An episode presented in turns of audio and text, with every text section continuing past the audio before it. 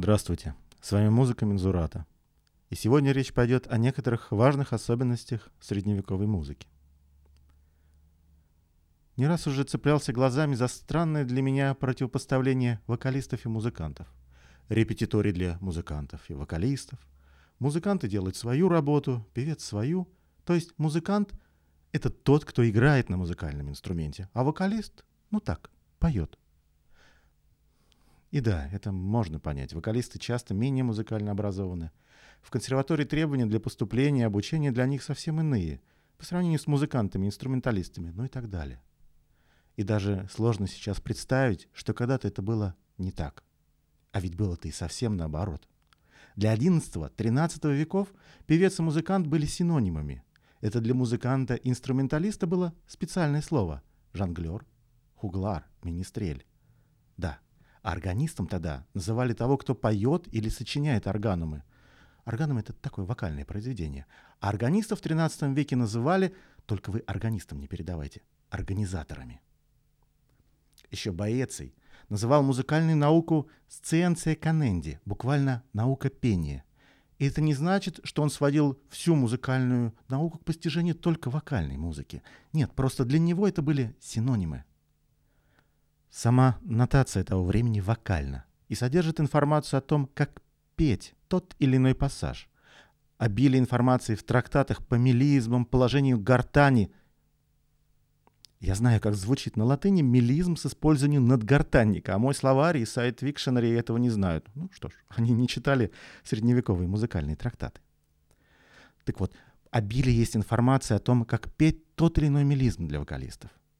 А для инструменталистов есть только прекрасный одностраничный трактат о настройке органиструма, это колесная лира, и несколько вариантов настройки виелы, это струнно-смычковый инструмент. Впрочем, да, при перечислении вариантов трелей Ироним Моравский все же упоминает, что инструменталисты могут делать так же, как вокалисты. Но вот на этом-то и все. И подумайте, в какое это вступает противоречие с э, современной практикой исполнительства, когда современный ансамбль, исполняющий средневековую музыку, это скорее вокалист плюс инструменталисты. Ну, точно как и для фолк, рок, джаз и прочей музыки. А вот для исторического ансамбля скорее было бы уместно вокалисты плюс один-два инструменталиста. В России эта тенденция продолжается до сих пор, а вот в Западной Европе она сильно уменьшилась в размерах в 70-е годы 20 века, после, вероятно, внимательного изучения первоисточников – да так уменьшилось, что наступила так называемая английская акапельная ересь, как ее называют сейчас. Полный отказ от инструментов и дублирования голосов в средневековой полифонии. Этот подход стал главенствующим до такой степени, что любое использование средневековых музыкальных инструментов при исполнении средневековой церковной или паралитургической музыки, даже в монодии порой вызывает сомнения. Но, впрочем, если мы обратимся к средневековым источникам, к авторам XII-XIV веков, это сомнения чаще всего не обоснованы. Иероним Моравский предназначает свой труд, известный как «Трактат о музыке», братьям ордена нашего и других, и при этом описывает виелу и варианты ее настройки.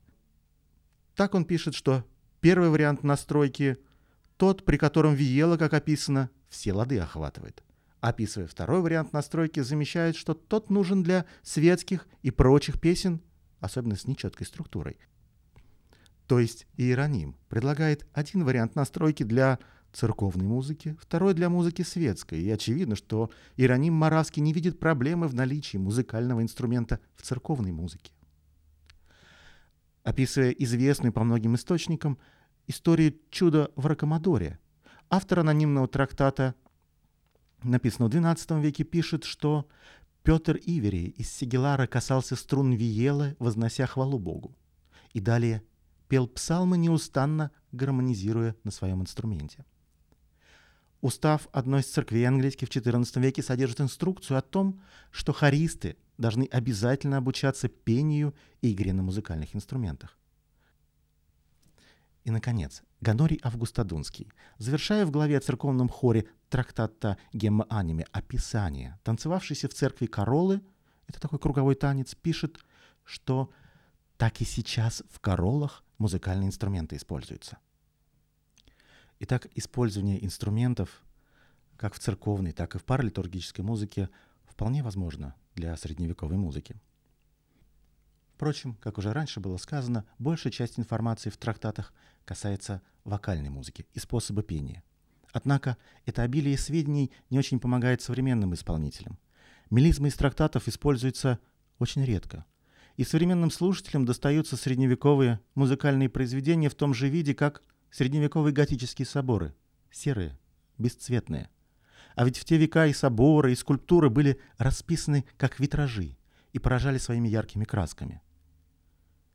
Мне могут возразить, что есть же ансамбль органом, который украшает мелизмами все свои произведения. К сожалению, делает он так, словно расписывает собор вместо исторических золотого, синего, красного, зеленым и черным цветами.